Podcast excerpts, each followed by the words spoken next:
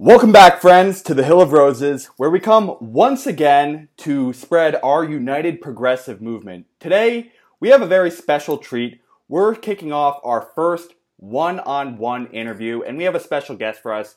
We have a person from my own home state running against another Democratic incumbent. We have here Javahn Walker. Wanted to tell the folks a little bit about yourself, Javahn? I know you just ran in an election against Frank Pallone. And are you excited and ramping up currently for another takedown of him? Yes, we currently are. Uh, I did run as a candidate uh, for the House of Representatives in District 6 against Frank Pallone in 2018.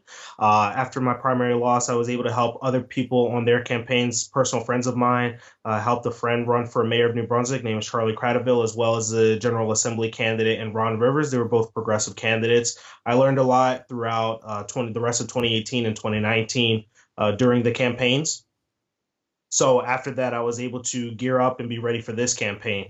It's a big it's a big year coming up. Uh, a lot of different races are going to be Senate races, freeholder races, a lot of local uh, candidate races, presidential election. It's a big year, so this is the best time for us to come in and try to get the uh, incumbents out.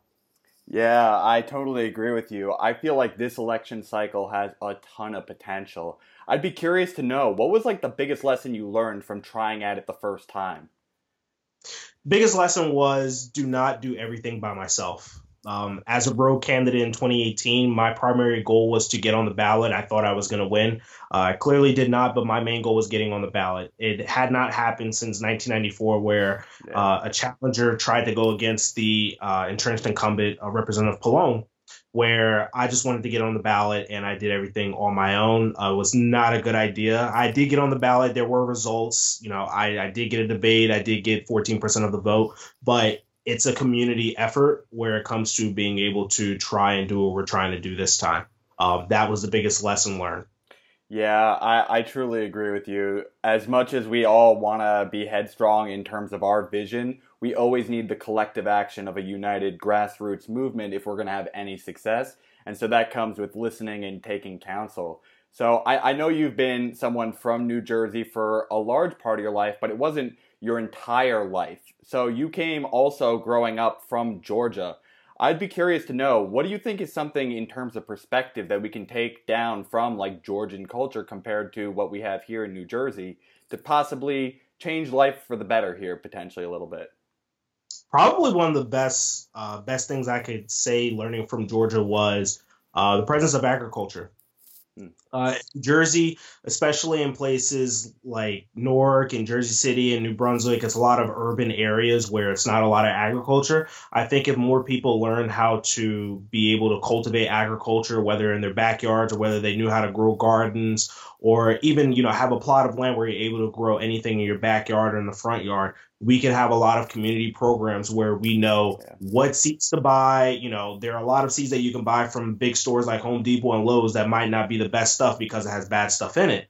Um, but if you knew where to find the right seeds at if you had the proper education on how to cultivate uh, agriculture, whether again whether it's in your yard or whether you have a personal garden, we can do a lot, not just for ourselves but also for our community um, there would be a lot less dependence on uh, going to the grocery store and picking apples or bananas or peaches or whatever. If you had your own uh, dependence on a community program like that, we wouldn't have to go to the grocery store. It'd be less money we're spending, and as well as we know what we're eating.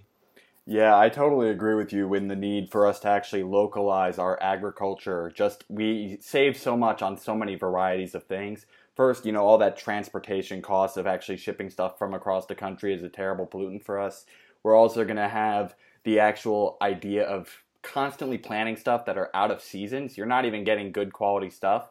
And so this is actually causing us to need more land to actually develop on so that we can hit a completely year round demand on all of these agricultural products that normally back in the day we would have organically come into our supply chain and we wouldn't have all this actual demand for expansion. Um, so I, am curious to know you as a younger candidate compared to a lot of politicians in this race. Uh, what do you think is something that you can take from just having come from the college experience? I know you went to Rutgers. What does that kind of touch on to you as an experience that's different from a lot of the peers that are a little bit more senior now? Well, I'm more in touch of what's going on uh, in the current generation as well as what's going on in the future. A lot of people that are politicians are in the you know they're in the 30s to upper 80s. Uh, they're out of touch with the common person and what the problems of the younger generation are going through. Uh, I'm I'm four years out of college, and I know how heavy student loans can bear burden on students. I know how expensive tuition can be. Even Rutgers just announced today that they're going to increase tuition. I think 2.9 percent uh, for the incoming student for the for the students for next year. Um, and it's it's awful. The board of governors they decided to increase the tuition. They said that the reason why was because of the teacher salary, the um, the the faculty itself and the salaries. I I totally agree with it, but I don't think that uh, asking students to pay 2.9 percent more, students or the parents, is the right way to go. Um, so that's just another one. Tuition, student loans, the environment itself. Like these are very serious problems that me, you, and a lot of people of our generation and younger generations are going to be suffering with. And it's not just us, but again, you know, a lot of these politicians, their grandkids and great grandkids are going to be the ones coming up in this. Um, and that's just a first person POV I can give to constituents on the campaign trail about what's going on in their lives now and what's going to go on, you know, 10 years from now. Yeah, I mean, I think one of the biggest things that a lot of people have to also understand is that there's going to be a large variety of experiences that are coming from the college environment that are going to be for the beneficial. I know one thing that you actually explained on your uh, campaign page was that you had studied abroad, uh, that you had actually gone to Prague. And this is one of those few opportunities where a lot of people, I don't think, actually get the exposure to be in foreign countries, especially European countries, for an mm. experienced amount of time. Like I think a whole semester you said you had went. I'd be curious, what's something you got to learn from that experience that college brought you in that international experience? The biggest part of it was learning how things are done in other countries. You know, being from the states, we learn a one-way mind where there are so many so many different controls and procedures put in place that we follow. We don't question it. We don't understand the logic behind it. And you know, being in a different country, as the Czech Republic, uh, you see it from a different perspective on how ignorant some of our ways are and why it's better ways to do certain things.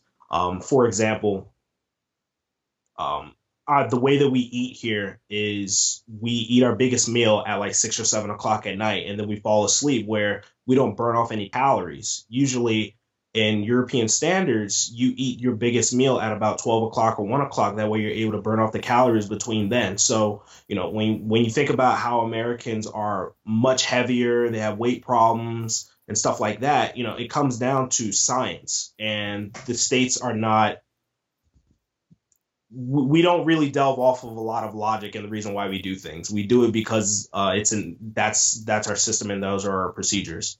Um, but being in Prague, it gave me a new perspective on how people think differently in other parts of the world, how they think differently of us, um, why they do certain things. But it's it's really a great thing. And if I were to be elected, I would significantly increase uh, Department of State funding because I think more people should be able to have the opportunity to travel abroad or study abroad in a foreign country. I didn't I don't come from a, you know, an upper middle class or a wealthy household.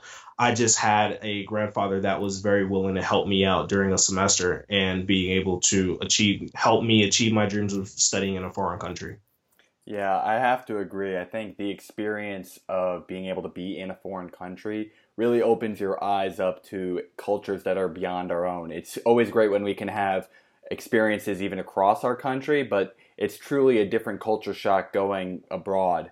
I think one of the biggest things I've always advocated here on my show as well is this Worlds of Service program, which has been an experience of having two years abroad doing humanitarian aid work with all of the nations within the UN so that we can try and actually build unity as well as exposure to different culture. So I totally agree with you. We need to try and expand that. I, think one of the big themes I saw from your page is really this kind of transformation from what it was the status quo uh, to truly reform what the American dream can be.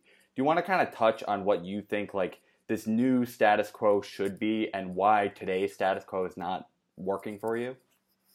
Well, the status quo that has that has worked for previous generations is exactly that. It's worked for previous generations. It's not worked for uh, generation generation Y. It hasn't worked for millennials. It's not going to work for Generation Z. Um, these are these are policies that were put in place not just by myself but by a lot of people um, that is going to help the future of our economy of our country. Where you talk about eliminating student loan debt you talk about tuition free college like these are certain these are programs where it's going to help build the economic engine of the united states within the next generation next couple generations. You're going to have leaders of the country that are going to be able to be doctors, lawyers, engineers, be whatever they can be without having to worry about student loans. We want to, you know, we also want to look at our economic situation. Uh, we want to increase our median wage, median household wage. We want to be able to have jobs. We want to be able to do jobs where we know that the CEOs and the executives are not just continually pillaging money out of the company's fund in, you know, in hopes of just boosting their pay rather than the workers that actually do the work for them these are these these are just policies in place where we can create another economic boom, not just recessions, not not you know, not just peaks and valleys, but we can continually be on the rise. Yeah, I'm hearing a lot of that economic overhaul in terms of having a less volatile and more sustainable culture. And I think that's really true. And one of the things about the economy is just truly how multifaceted it is. It touches on all of these different factors in terms of policy across the board because if we're funding one area that's taking care of people in one way and that affects productivity over the whole. So I'd be kind of curious. I, I've seen your platform and you broke it down into so many different categories. It was really a treat to go through it all in that specific amount. So I just kind of wanted to touch on one question from each of like the different policy areas you had on your platform and have you explain where you kind of stand and elaborate just a little bit more out there for the folks. All of your platform, I'm going to link that down below for everyone to check out so that you can go out and support Javahn here so that when you give all these answers that people are thrilled about, they can make that actually turn into action here. So the first one I really wanted to get clear is on healthcare. So it said that you wanted to support a Medicare for all system. So I, I just want to clarify is that a single payer model or is that a public option model? It's a single payer model. Um, I would, I would, I will be honest. Uh, I want a single payer system. I want Medicare for all. You know, if I'm elected first day, I'm co-sponsoring a bill. I do say that private insurance should be optional um, for people, and it's not going to be the middle class. It's not going to be the working poor. Like the private, the optional private uh, health insurance will be for the rich because some of them they just don't want to worry. They don't want government health care. Um, and they want the the perks, the better service, so they can continually to have optional private insurance. As for people like yourself and myself, pu- the public um, the public sector will be able to pay for our healthcare. We will have a Medicare for all where we're guaranteed healthcare. Everyone in the country will be guaranteed healthcare. Uh, but again, I do want private uh, private health insurance optional for uh, the people that they don't want to rely on the public sector's uh, health health insurance plan. To just clarify there, so is that essentially you'd have the public option as the transitionary plan, or is this additional p- private insurance? Supplemental above what Medicare for all is providing to all people. Correct. It's the latter. Private so private insurance would be the supplement to anybody that that, you know, they want extra health insurance. Medicare for all will be able to cover everybody, and I mean that's the system in Germany where Germany has they have a single they have a um, multi multi payer system where they have a government insurance for all that's mandatory for all uh, Germans or German citizens, or, as well as German permanent residents, and as well as they have optional private insurance. I think that it works out for all parties where uh, the middle class and the working poor they're guaranteed health care, and as well as the private health insurers that do want to make profit, they'll profit off of the rich. The rich people they they don't want to worry about government insurance, so let them continue paying high high deductibles and high premiums for the optional insurance that they want. Yeah, I totally agree with you. I think one of the things we all have to realize is that any program is still going to be a use of economic funds. We're not going to be providing these concierge services. There is going to be a baseline of care that we are providing, and that is right. laid out specifically within the Medicare for All bill. We're doing primary care, we're doing emergency care, we're making sure that we can actually give you mental health services, uh, drug addiction treatments. There is a litany of things, and if you haven't read it yet, it's actually not as cumbersome to read as some of you might think diving into the actual logistics of this policy. It's not that long of a bill. So I highly recommend people actually dive into it because it's not as scary as people want to fearmonger it. You're still getting your same doctors, you're still getting your mm. same hospitals, and I think it's just so much common sense to have these economies of scale. So I'm glad you're on board with the single payer model. So Absolutely. The, the next one I wanted to go to is your banking section.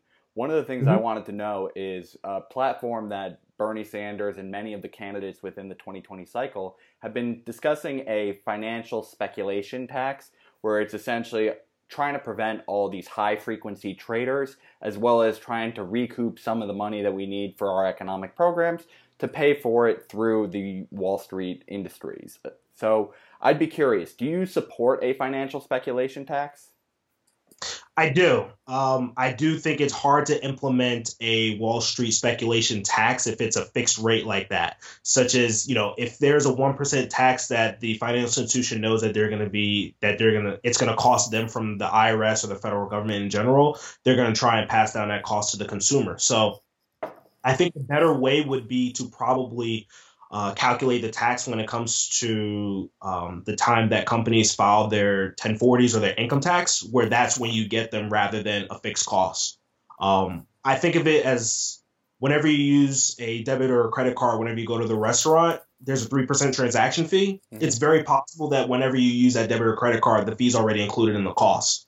So we don't think of it because it's not on the receipt. And that might be the same way with the Wall Street transaction tax if there's a if there's a way that we're able to tax them without it being passed down to the consumer, then I'm totally for it. I just think that it would be better as a whammy when it comes to tax time rather than each transaction.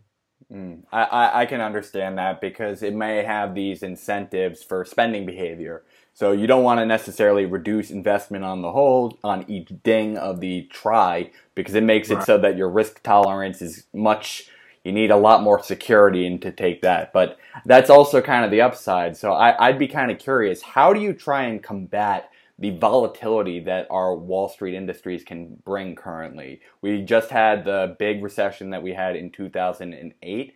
And a lot of the people now are trying to signal we're calling for a new recession, like Elizabeth Warren just a couple mm-hmm. of days ago said that we are on the precipice of a new one. How do you try and combat some of that volatility that Wall Street can bring? Well, I think that the way that we can do it is by generating enough economic productivity within the public sector. Um, where it comes to infrastructure plans, where it comes to healthcare, there's a. I mean, we spend a lot on um, healthcare itself. We spend a lot on our infrastructure, even though we need much more. It doesn't look like we spend much on infrastructure, but the amount of spending that we do for the infrastructure is a way of economic productivity. And the reason why I say that we should do that in infrastructure is, you know, a sharp contrast to our military spending where it significantly improves our GDP numbers, but look at the damage that we do through our military uh, through our military budget. So I think that if there is Wall Street volatility, I think a way for us to reduce it is for us to rely and be able to put money towards infrastructure and making sure that our public sector is doing is doing the work that it needs to do. Mm, I understand that where you're basically saying you can actually bring some security by increasing overall government spending so that net spending in the economy is more balanced between government and private sector. So if one goes belly up, the other is still kicking along. So yeah, I can understand where you're coming from there. So uh, the next section I wanted to touch on you, we've kind of alluded to it beforehand with higher education, but I kind of wanted to understand in terms of secondary education where we have most of our, if not all of our citizens going through compared to only the 67% that go to college.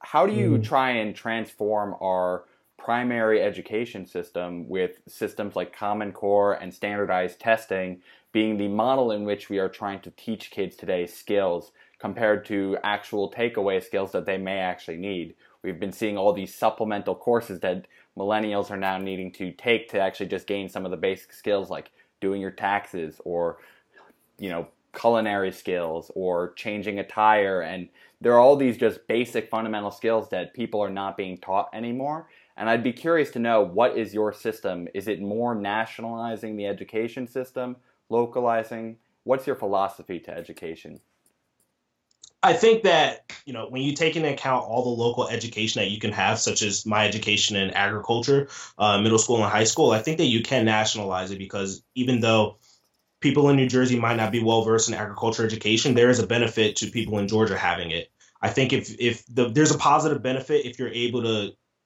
share what you know with everyone across the nation.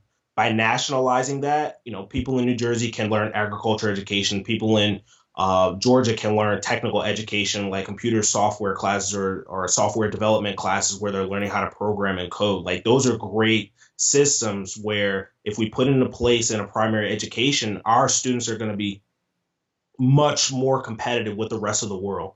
You look at the you look at the the stature of the United States against everyone else and other countries and other competitive countries. We lag behind in math. We lag behind in science we we don't know how to pay our taxes. We don't know how to change a tire hem pants none of that stuff. And it's it's a complete failure on the education department for the public sector as well as the the institutions in place by our local governments. Um, we're failing our students and i think it's very important that we stick we stay away from you know we're wondering about what the surface area of a triangle is and try to get back to knowing how to do our taxes because at the end of the day, I want everyone to be self sufficient where they know how to be able to do everything without having to rely or having to pay somebody else to do it. If students, if they graduate 12th grade and they knew how to change a tire or do their taxes, they're hundreds of dollars that they're saving by being able to do that. Yeah, so I, I hear you in terms of a lot of the skills we need to transform and totally agree with you. But do you think that's a reform of what is currently being proposed in our Common Core of having a federalized model? Or do we relinquish that control more to the actual states to control their education and provide them funds through like grants and so on? I understand. I th- I think it should definitely be nationalized. I think if you if you pay too much lo- too much attention locally and you give power to the states and the local governments, I think that it can get very out of hand. And I think that a lot of people are not going to be up to par with other counter counterparts in the rest of the country uh, if you leave it as a local thing. Education is something that should be afforded to all citi- to all Americans by the education department, and we can't make a mistake with that. Everyone has to be able to uh, be afforded a great education in the United States, and I think that if we have a nationalized education system rather than localized, we will be much better off. Yeah, I agree with you. We need to close skill gaps around this country so we can actually properly fill the supply so we don't have so much inequality between coastal areas and rural areas we can have these skills everywhere so that all these communities can get built up. So the the next one I had is you kind of broke it down into your education and then you went into post secondary education. So I, I, just wanted to clarify with you: Did you have a proposal for free tuition or debt free college as the solution to try and solve the cost of our post secondary education system? What would be? How would you describe a debt free college? Uh, just a, curious. A debt free college is usually a means tested program where essentially they would see how much you have already capable to spend within a certain threshold of your total wealth towards your education, and the rest of it would make debt free for you. So they would cover that as your loans, and you wouldn't have any debt there. Gotcha. Okay, I understand. Um, I would go with tuition free college. I think that that's the better method um, because if you look at wealth uh, people are very able to cover up their wealth. I mean, you look at you look at the way that rich people are able to, you know, they, they buy stuff that you can't be able to appraise. Um, there's an easy way for you to cover up that wealth with tuition-free college. I think that all students are able to be afforded a great opportunity for them to be educated, um, and not just tuition itself. Uh, I want to make tuition-free college, but I also want to be able to get into the uh, the crooks and nannies of our education, um, to, not tuition system, but the way that we pay education, where you look at room and board. You know, at Rutgers, I think room and board is probably like twelve thousand dollars, and the rooms are eight thousand dollars, but the rooms are you know hundred years old. You're paying eight thousand dollars for eight months worth of living, where if you lived off campus, you would probably be able to save fifty percent of that. You look at the the meal plans, and the meal plans are the most expensive, and students or parents usually pay like fourteen dollars a meal to be able to support a, a ridiculous amount of dining budget.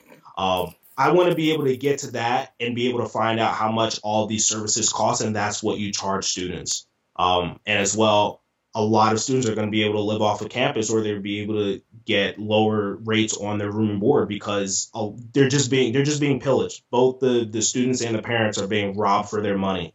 Um, and a, a great uh, backup reason is uh, at Rutgers, if you didn't use up your full meal plan, you basically lost it. The students and the parents lost the money. If if the if the meal plan was four thousand dollars and you only ate up thousand dollars, just the university would just take three thousand dollars from you. It's not right, and I think that if we had a more comprehensive plan where we're able to understand how much money it takes for the students to get a meal plan or room and board, that's what we charge them instead.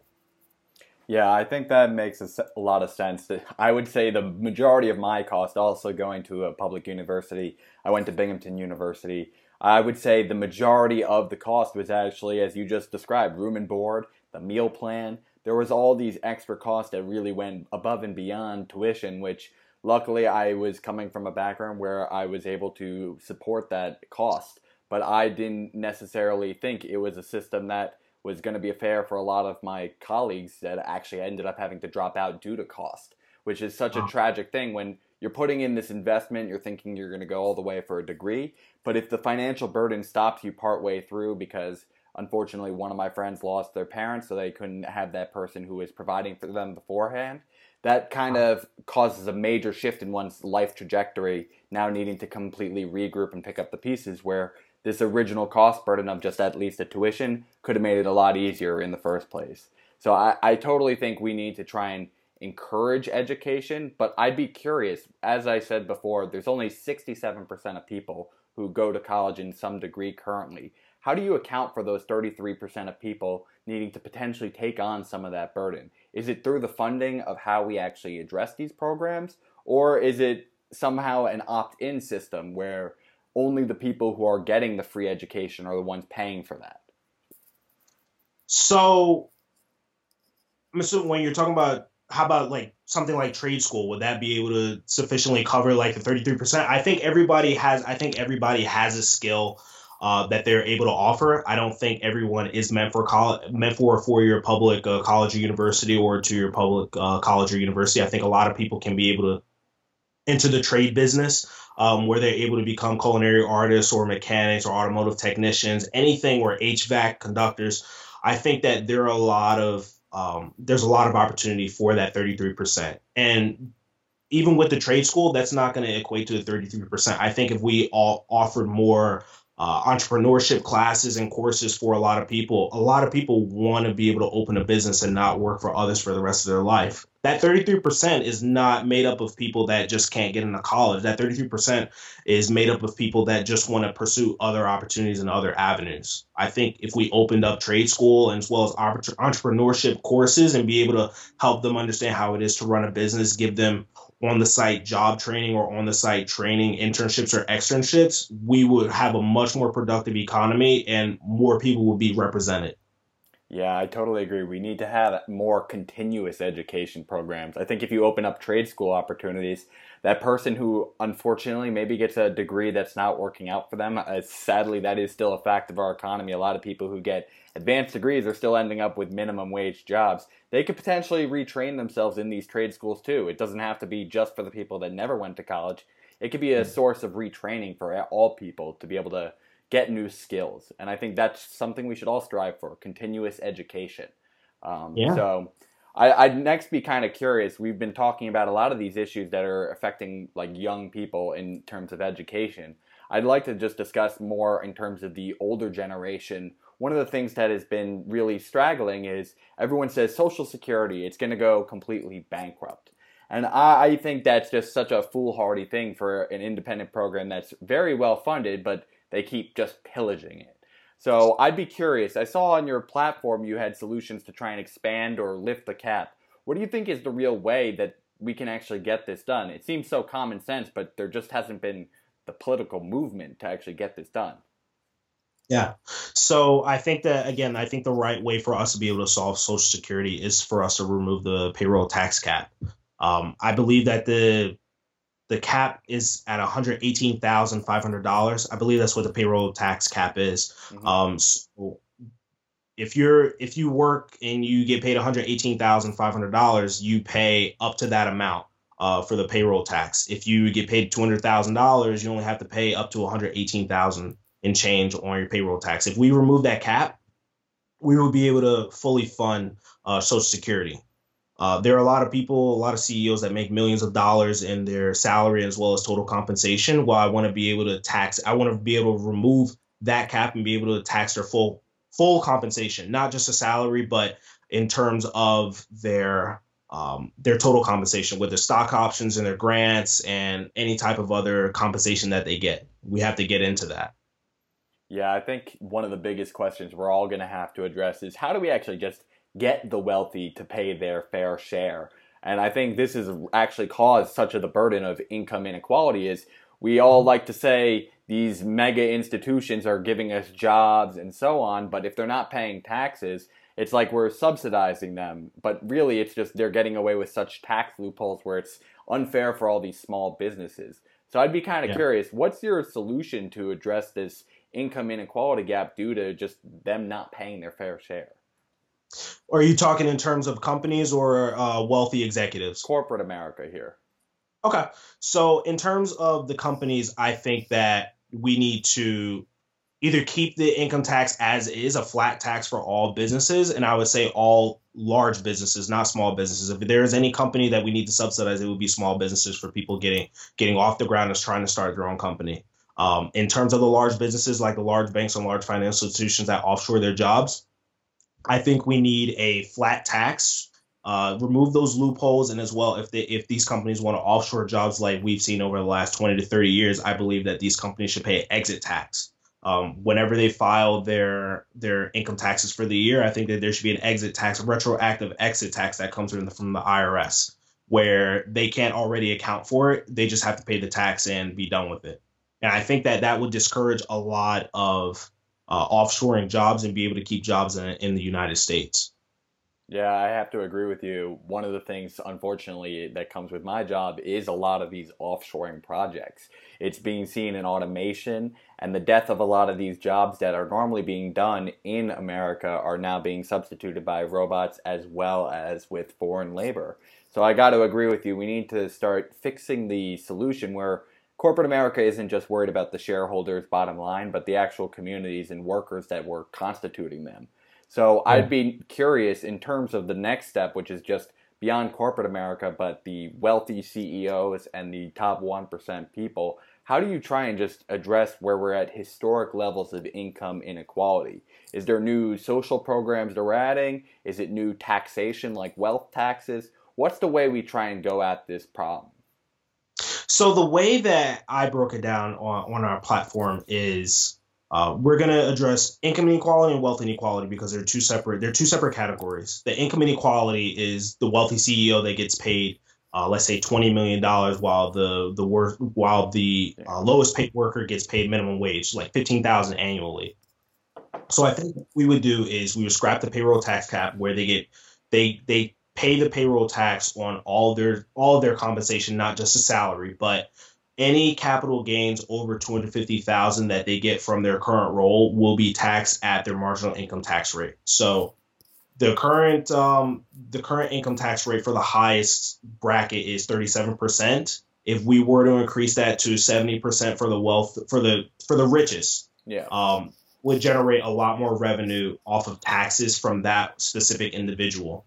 And that's just the salary itself, but I want to be able to get into the capital gains because you know, 10 years ago during the recession, a lot of people like uh, Vikram Pandit, who was the Bank of America CEO, Michael Bloomberg, what they did was they took a dollar in salary for the year. So how do you tax 70% of a dollar when they're able to take home 10, 20, 30 million dollars in stock options that, you know, the current IRS law states if you hold it over a year, you only pay 15%.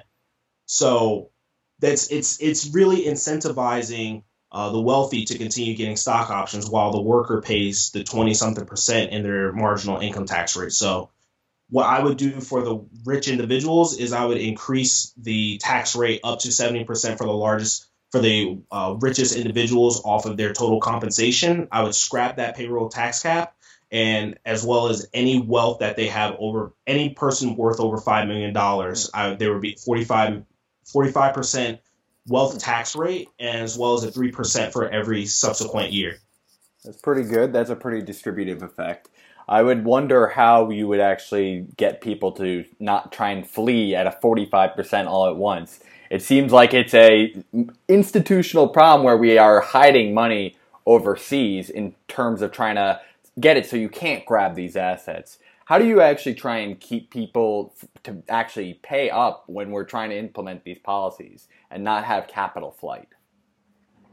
I think that what we would have to what we would have to do as in the IRS, you would have to have like a five year look back period. You have to the IRS will have to look at what are the reportable assets. Um, you would be able to see who's reporting their assets from five years ago and who just stopped reporting their assets after after hopefully our tax law uh, is being passed, where you'd be able to see what reportable assets are not being disclosed anymore, uh, where people are moving their money, and I mean if people are going to pay capital gains, they're going to have to report all of those assets. So um, we're it's going to have to be a very intricate way of us implementing this policy, but I think it, for the for the better for the greater good, I think it's a it's a great policy for us to have.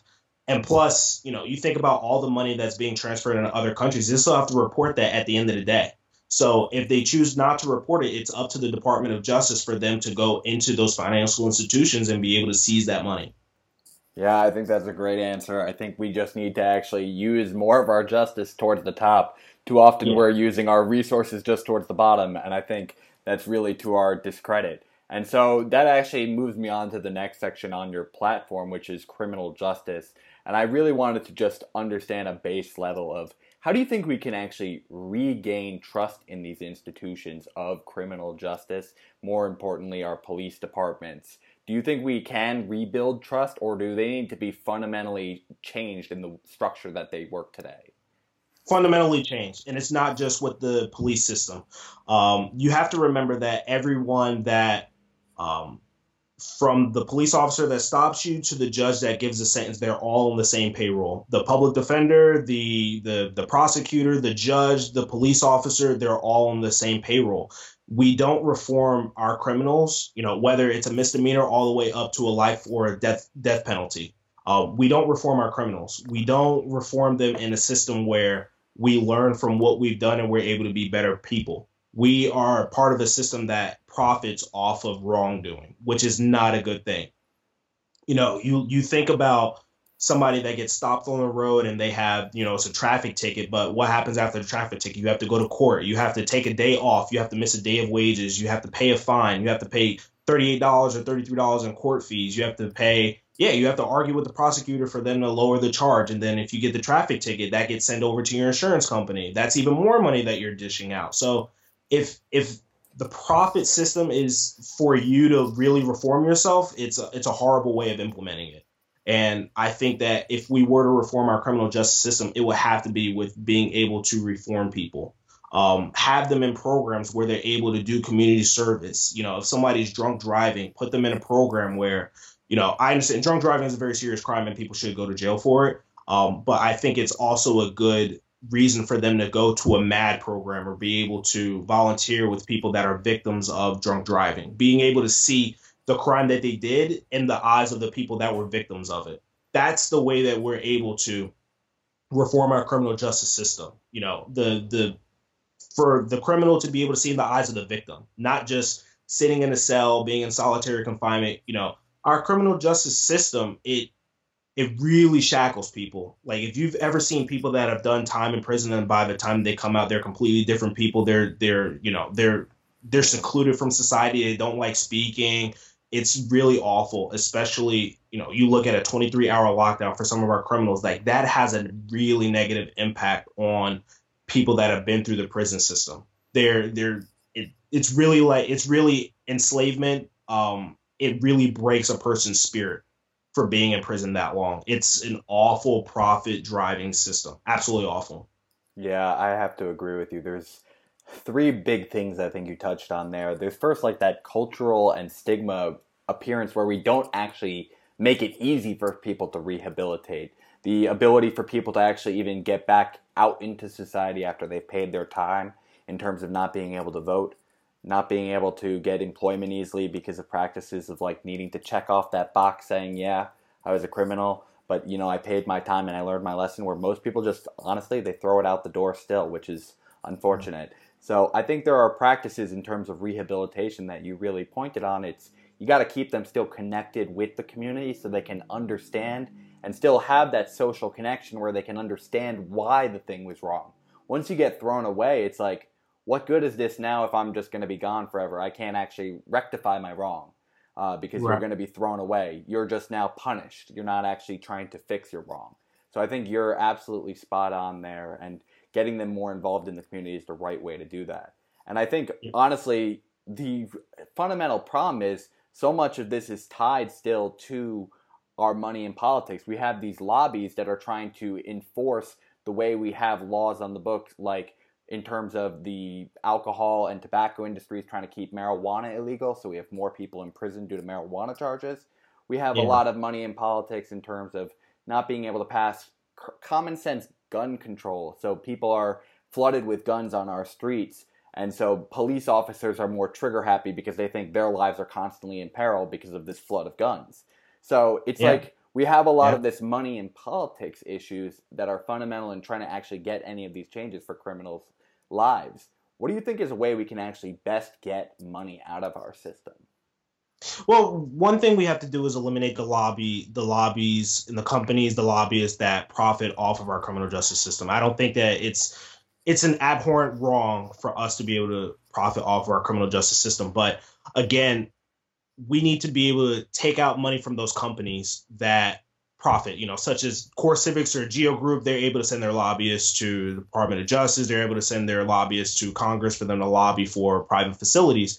And in New Jersey, we have four privately run companies, and that comes from lobbyists of those two companies that are able to go to our state and local municipal you know county governments and be able to lobby for a privately run prison. If we took money out of that it will be less of a conflict of interest. It will be less of a, a possibility of having privately run facilities.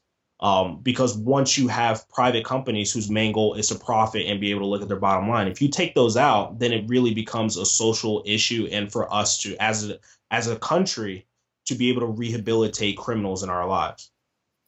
Yeah, I have to agree in the sense that we should not have any industry profiting off of suffering. I think that's just a, a, common sense solution is people who would you would normally think who should enforce the law? Well, it's the government. It should not be in private hands to imprison people. So I think a complete abolishment of the private prison industry as well as the cash bail system where a lot of the profiteering in terms of affording loans to prisoners comes into play. I think that just as a common sense, get that politicking out of here. This should be a cash free zone. This is right and wrong. That's where we should land on this. So I, I kind of want to just transition a little bit into something that's more of a area that affects all people rather than the most vulnerable amount among us, and that's transit and transportation. And I'd kind of be curious to know what you think the role is of the federal government in playing a hand with local mass transit. I think that the federal government has a large role to play, uh, especially in terms of interstate commerce, um, where you know I used to work in New York, where I had to take the train in, I had to take New Jersey Transit in. I took New Jersey Transit, you know, for three years, and it was a, it was an abhorrent mess. Yeah. Um, I still have that.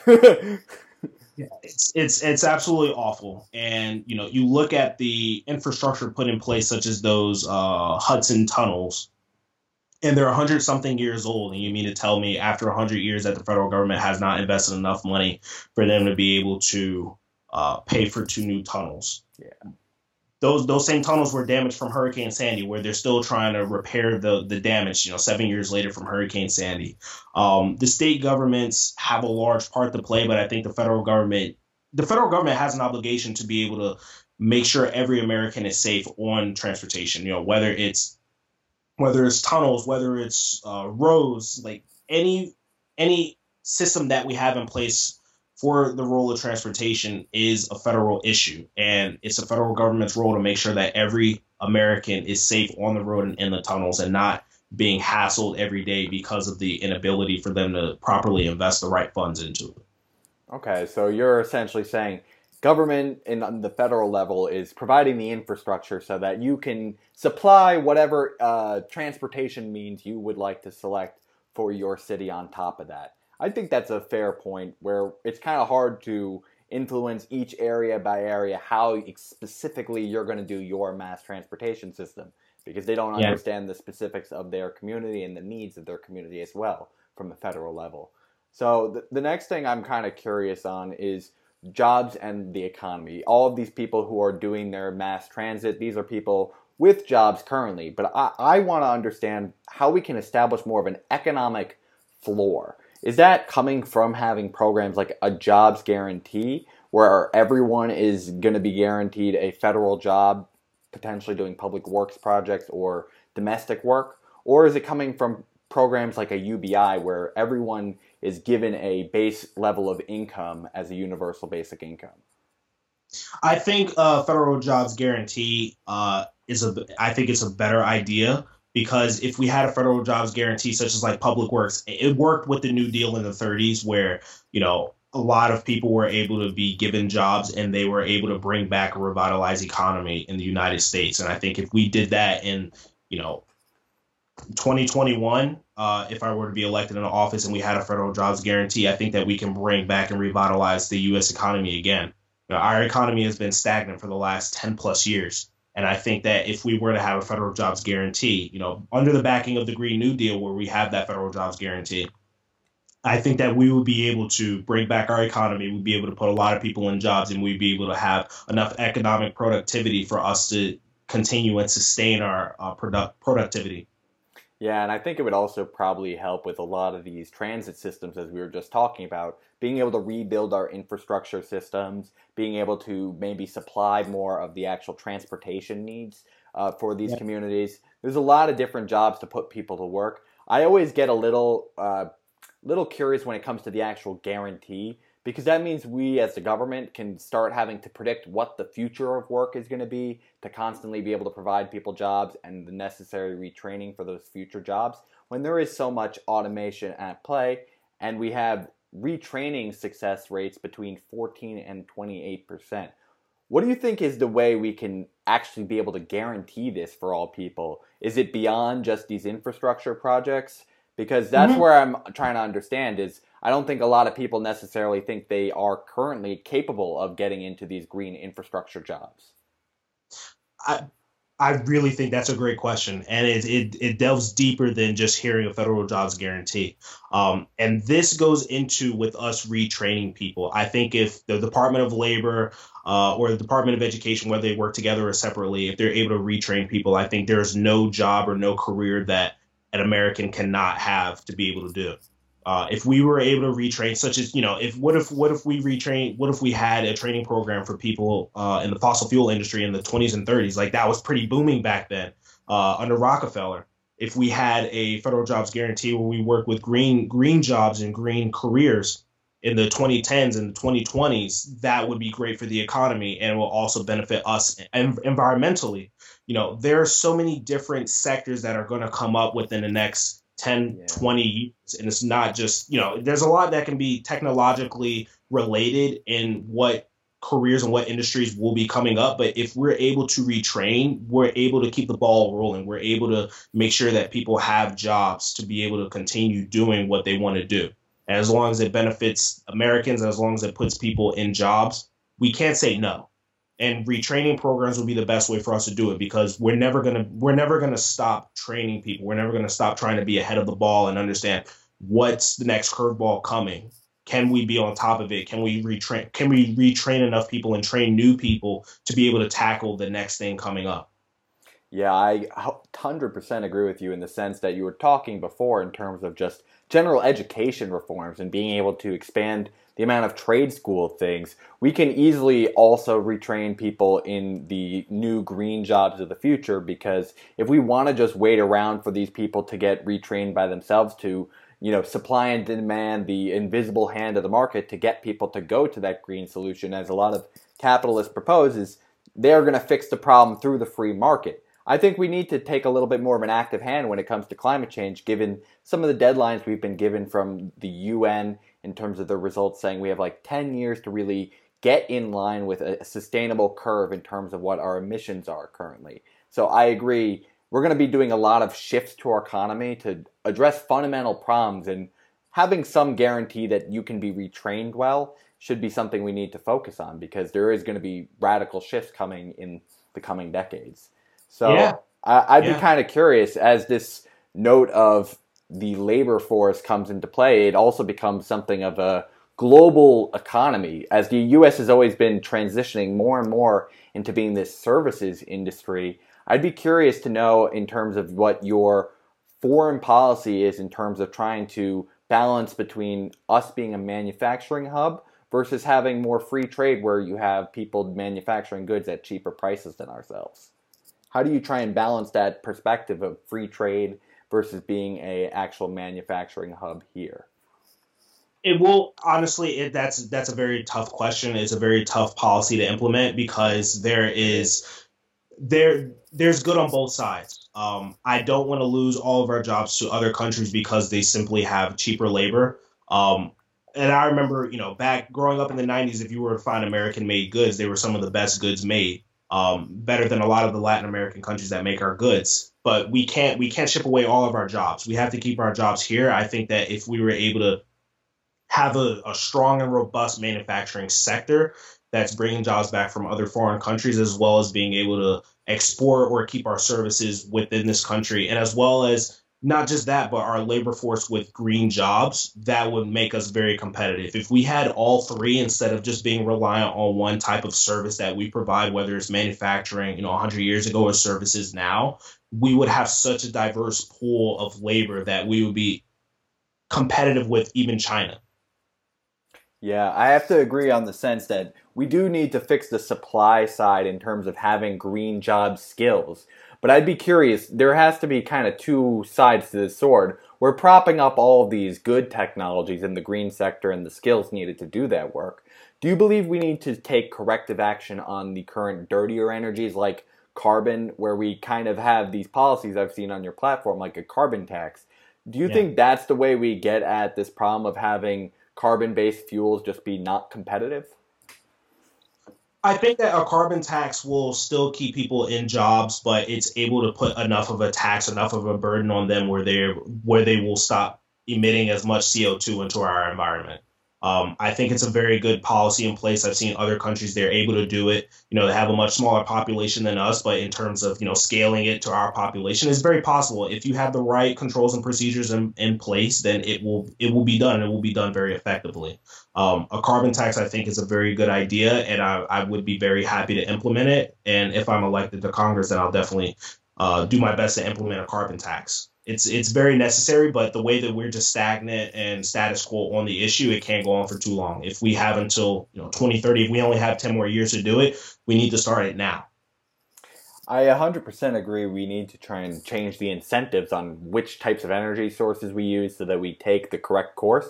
My one uh, concern when it comes to carbon taxes is it's a flat tax, as we know, on each actual unit of carbon that's used. So this usually comes as a cost burden more often to poor individuals, being that it's the same amount for all people who are consuming. Uh, this led to the riots that happened in France because the actual system imposed austerity while imposing a carbon tax, so people weren't being taken care of and they were burdened with more cost.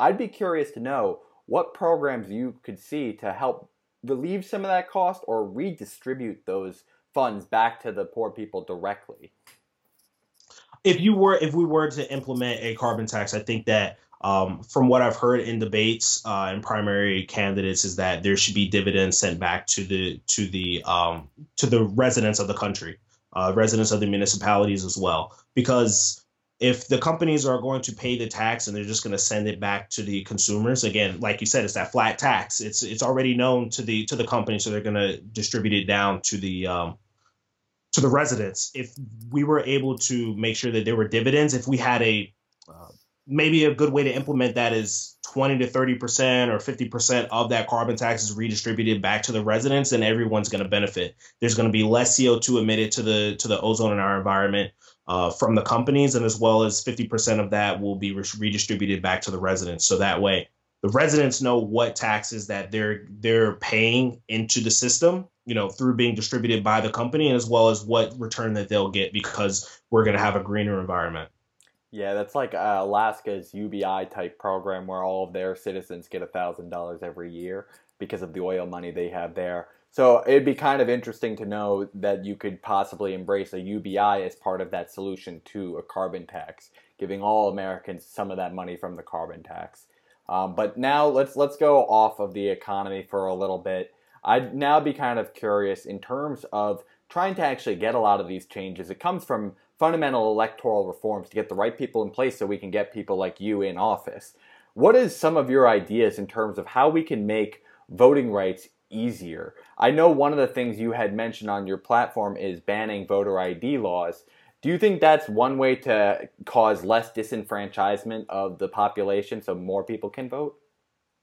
Yeah, you know, I, I think that if we if we ban voter ID laws, I think a lot less people would be uh, sent back at the polls. I know that in Georgia, a lot of people were sent back from the polls um, when it came to the Brian Kemp versus uh, um, Abrams, Stacey Abrams, uh, the governorship, the gubernatorial race. There were a lot of African Americans that were sent back from the polls because uh, their names weren't on the voter rolls. The voter rolls were purged. Uh, they didn't have the right ID with them. Some of them didn't have a, a, current ID. It was an absolutely awful system, and it's not just in Georgia, but I, I remember in Wisconsin for Scott Walker, he was running for governor again, and that's what happened, where people were just sent back sent back home because they didn't have sufficient ID.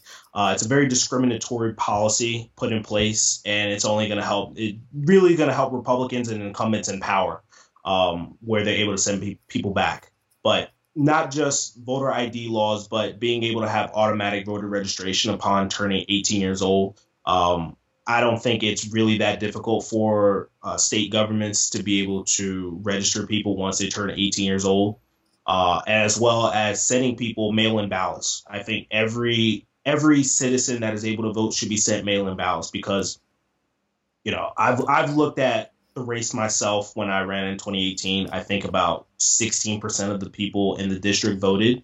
84% more people could have voted if they had mail in ballots. Some people don't have the time of the day to make it to the polls. If you had mail in ballots sent to everybody, it might be a cost to the to the county government, but for everyone to exercise their right to vote. They don't even have to go to the polls. They can just send in their their their their voter um their their ballot to the county government. That way everyone's vote is counted. It's an ultimate form of representation, and just because people can't make it to the polls doesn't mean they can't vote. I 100% agree with you in terms of trying to expand it and give automatic registration to people. The one thing that made me curious is if we're distributing all of these forms so that people can mail in their votes, we're automatically registering them, why not just automatically provide people with a voter registration card? That's actually not a bad idea. Um, it's that's honestly not a bad idea. If everyone had a voter registration card, everyone would already be registered to vote, right? It would be the same as like automatic voter registration, but um, yeah, no, I think it works either way. If there was an automatic voter registration, everyone would be able to vote at any time that they please. If they had the voter registration card, it would be the same way. I think that the, that's another proposal that should definitely be added to the platform, and I'll definitely take you up on that because that's a very good idea. Yeah, I think it makes just a lot of common sense. If you're lumping them together, automatically providing documents to them, automatically enrolling them, why not give them a card saying you are a participant in your di- democracy? So yeah. yeah, I think that would be a great idea to potentially amend right there. But in terms of also getting more people to vote, it's in the process of what they are getting to vote between. We have a lot of these binary choices. I'd be curious mm-hmm. to know if you think the current voting system of straight up and down ballot versus something like a ranked choice voting system, how you square the best way we should actually choose people. The the current system that we have in New Jersey is absolutely awful. It's a it's a closed primary, I believe, where uh, all Democratic voters vote for Democrats, all Republican voters uh, vote for Republicans. Uh, it's an awful system, and it only benefits the incumbents in charge because no matter what level you look at, let's say from 2020, it's going to be the president. I'm assuming they're uh, all the counties are going to give Cory Booker the line, and it's going to be for president. Cory Booker's running for senator. Uh, let's say Frank Pallone's running for representative. All the way from top to bottom, there's already an incumbent in charge, mm-hmm. and they're going to get the same ballot, and it just uh, drowns out the voice of all challengers, such as myself or other people running for local seats. So I think that the the right system would be you lump everyone together. Um, I think it would be a better system where people can see people can look at the platforms of each candidate and be able to understand who is the better candidate. Uh, maybe we should have a jungle primary where the top two get in because um, you know if there's six candidates and only two are the best, and I think the two best should be able to go into a runoff and be able to decide the election for the individuals and as well as the voters rather than the parties themselves. But ranked choice voting as well is a good idea because a lot of voters don't like certain candidates and they think that, you know, maybe in this race where there are three or four candidates, uh, maybe they don't think Representative Pallone is a good idea. I mean, a good choice, but maybe they see myself and another one of the opponents as a very good choice. So I think it's a very good idea where we're able to understand who are the better options rather than A or B. I 100% agree with you there. I think we need to start choosing what we want rather than what we're against. A lot of our politics currently is fear mongering from the opposition, and that causes more polarization. I think if we could make more distinct choices in saying what our voice actually is in terms of toleration, I think that becomes a more representative system. So I, would be kind of curious as we kind of transition into almost discussing about Pallone First, do you agree that we should have term limits in our current congressional system so that people like an incumbent of such length like Pallone should have been gone much sooner just because it's his time is gone? Yeah. He should have been gone uh, like 20 years ago. Yeah. but uh, no, implementing implementing term limits is uh, it's a policy that every uh, newcomer in Congress or any type of uh, public service that they're doing, they should be trying to implement um, because it shows that you should not be larger than your constituency. You should not continue to stay in office longer than you should be around. Um, I think that eight years is a good amount of time that any public servant should be in office. The president is limited to eight years now. I think that senators should have two terms of four years if they should, you know, be there that long, and as well as uh, representatives should have four different terms of two years. Everyone should be allotted up to eight years because if you have congressional leadership like we have now, or congressional representatives, because they're not really leaders, um, if you had representatives like that that have been in office for 30, 40 years, that's how you see stagnation. And that's how you see overfunded and overbloated pension funds. You know, you look at somebody like a Pallone or a Paul Ryan, where they once they do 10 years, they automatically get 100% of their congressional pay for the rest of their life through a pension. It's absolutely ridiculous that they get paid that much money to do absolutely nothing. Uh, if you had term limits, that would put a check on the rep as well as the constituents as well. Constituents will be way more informed about what their representatives are doing if they if the representatives did not have the backing from the county and local governments to continue running for office. I think one of the things I'd be curious to know in that your solution was eight years and you mentioned four years for the Senate, would that mean you'd want to change the Senate structure to actually change its years from six to four? Absolutely. Six years is a very long time for one person to be serving. Hmm. Yeah, I think it's a very interesting idea, especially given how many we give per state. Having some more turnover could potentially help us regain better control in terms of movement power because the Senate has been one of the main forces that's been stagnating us in terms of taking progressive policy forward. Um, so I yeah, kind yeah. of I'd kind of be curious to know now that we've established Pallone has been in office for far too long. What really kind of geared you up to first want to run against Frank Pallone? What did he do that was not really representing you? Uh, I would say I was really inspired by Bernie Sanders running against a political machine in 2016, and it was it was uh, something to see for Donald Trump to go against every entrenched uh, politician as well on the Republican side to just completely, uh, sorry for my lack of words, to completely shit talk all like 16 other candidates on the GOP trail, and you know just have a following like that um, to be able to do what he did. But from what I saw with Senator Sanders and him being able to talk to so many younger people and so many miss and underrepresented people and underrepresented people for so long to see what he did, it inspired me to be able to run against the machine as well. Because if he was able to do it and get so far with low dollar donations versus what the DNC has always been trying to do and make sure that they only worry about the 1% of the rich and the wealthy, the people that fund their campaign accounts, that's what that's what I want to do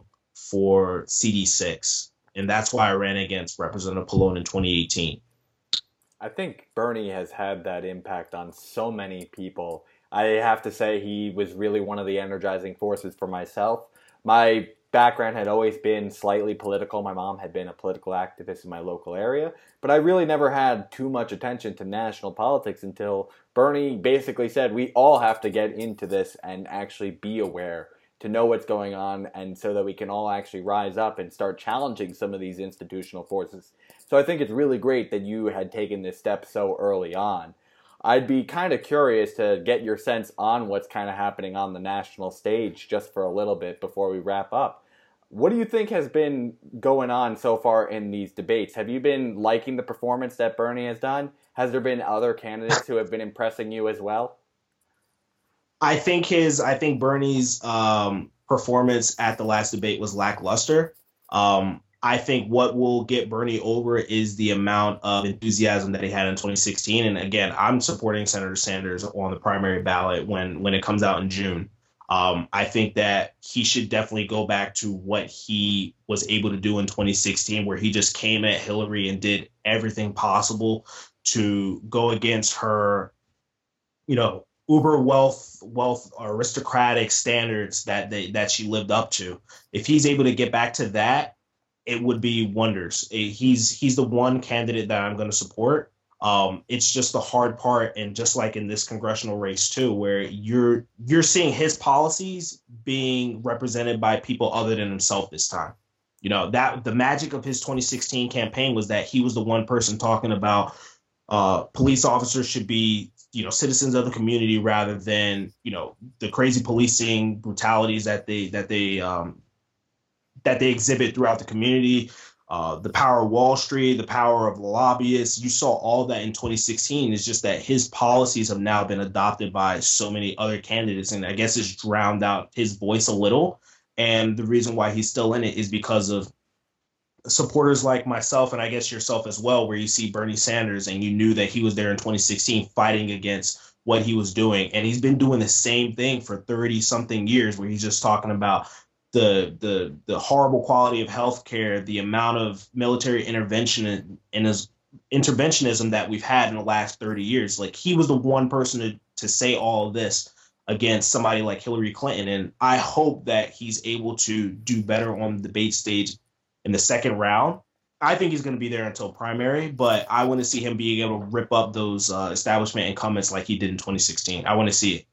I 100% agree with you. He was the true full package. He had all of the consistency factors. This wasn't just talk for the moment. He had shown it through his whole career. He really had it mm-hmm. both from economically through foreign policy on all facets. The one interesting fact is that we now have a lot more choices than just Hillary Clinton opposing Bernie Sanders, as you mentioned.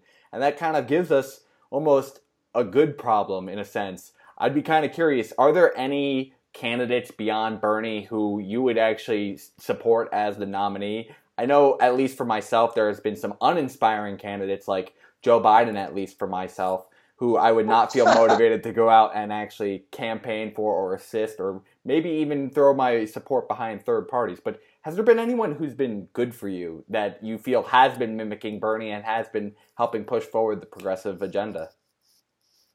I think I would say my number two is Elizabeth Warren, and probably my number three is uh, Tulsi Gabbard. Um, I would say number two is Warren because she's had executive um, experience where she was the head of the CFPB, and as well as being a senator as well. Um, and not just that, but she's introduced a good couple bills where it came before Bernie came up with the plan, such as like student loan, uh, student loan debt elimination, right? Where Elizabeth Warren came up with the bill before Bernie did. Um, ironically, it was a green policy first before the Democrats decided yeah. to adopt it. That's the funny part about it. But um, I think that she she's a progressive to the point where if Bernie somehow doesn't win, I'm still voting for him. If he doesn't win, I would be um, I would like Elizabeth Warren to be the next president, as well as Tulsi Gabbard. I think Tulsi has a nice history in the House of Representatives providing progressive bills and progressive legislation. I 100% agree with you with that list of progressive women being disappointing if Bernie wasn't the nominee, but suitable, we would still push forward and unite behind them. Uh, so I would kind of be curious to know what your real vision for what's going to define 2020. What do you think is going to be that defining issue? And what do you think are the actions that a lot of our community can go and take to start helping people like you get ready for 2020? Oh, well, I think that the the what'll happen in 2020 is going to be the recovery from Donald Trump and be able to bridge together a lot of divisioning, uh, disunity within our country. Uh, it's going to be about having actual plans for things rather than baseless rhetoric. Uh, it's going to be about making sure Medicare for all is happening and healthcare is guaranteed to every citizen. It's going to be about a community effort rather than the rather than yourself. That's the Republican ideology. That's Donald Trump's ideology. That's everyone in there that has an R next to their name. It's just worrying about themselves. But when you look at whoever's going to win the Democratic nomination, I'm hoping it's progressive and not Biden. But you're going to be able to see a community-based effort um, on the presidential stage. How that will translate into municipal efforts any person asks me about my experience running for office, I'm going to tell them the same thing. You should run for office yourself. Um, and to be honest with you, not just Bernie Sanders running for office in 2016, uh, Obama's farewell address, he, I can't quote it exactly, but he said, if you're unhappy with your elected officials, you what you need to do is you need to go grab some clipboards and grab some signatures and i took him up on that on that uh, on that challenge. That's that's what led me to go run for office. When he had that farewell address and he challenged people if you're pissed off with your elected representatives just go grab some clipboards and go grab some signatures. That's exactly what i did. And i would tell anybody that that is fed up with the system you know if you want to run for city council if you want to run for mayor county freeholder sheriff, representative, do it. Don't just talk about it, be about it. And if you if you don't want to run for office, then continually help uh, younger candidates or candidates that are up against the machine. Help them run for office. You know, go for a three hour canvassing shift. Call up some people for phone banking. Call up some people to fundraise for money. Help set events up. Help you know manage campaigns. Just help the community in general because your effort is going to be part of a greater greater agenda. Javahn, I couldn't agree with you anymore. I personally am taking you up on that challenge. I've been thinking about that for a while. I'm trying to actually get myself into running for office, and I can't agree with you more that we need to get people more started from the grassroots, not just yelling into the void, but taking action to step up to the challenge and lead. So I 100% yeah. agree with you. If we're not satisfied with our representation, just like the both of us are in New Jersey, we need to step up to the plate and actually run for something. So I 100% agree with you. We need to start uniting as a force of the grassroots to support one another and actually stepping up to the plate and doing something about our lack of representation currently. Uh, with that, yeah. I just wanted to let you give a quick plug as we wrap up the show in terms of upcoming events or anything that you have going on that you want the people out there listening currently can take action right now and we'll make sure that we can give all of that material to them down in the script description below. So very soon we'll be start going door to door. We're going to start going into our neighborhoods within CD6, and we'll start going door to door and letting people know that there's an option. There's another option. It'll be the same option that they had in 2018, but it'll be bigger and better. Uh, this is going to be a very, very great operation that we're having uh, for Javahn Walker for Congress in CD6 in 2020. This is a big election year. There are a lot of elections that are going to take place, and we're going to be part part of the effort to stop the the corporation the the corruption that's going on within our levels of government. Um, this is a campaign that has been there before. We were the first campaign to primary an incumbent for 24 years. So we're tired of the machine. We're pissed off at the way that they're behaving and the actions that they're taking this is something bigger than just a person running for office. This if we're able to land this this is going to open so many doors for other people to run for office and say i'm i'm done with the machine. I'm done with being targeted and persecuted based off of me just being an american citizen. We're to this is a serious operation and we're hopeful on winning. This is a person that's been in office for 30 something years and you know being an obstructionist to a Medicare for all or any type of progressive policies in place, we're going to do this. And it's going to take a community effort. And I hope that you're able to help out everyone. Javahn, I couldn't wish you well more in your race against Frank Pallone. Thank you so much again for coming on today. It's been a real treat learning more about your history as well as some of the great ideas that you're putting forward to replace this old ideology of Frank Pallone.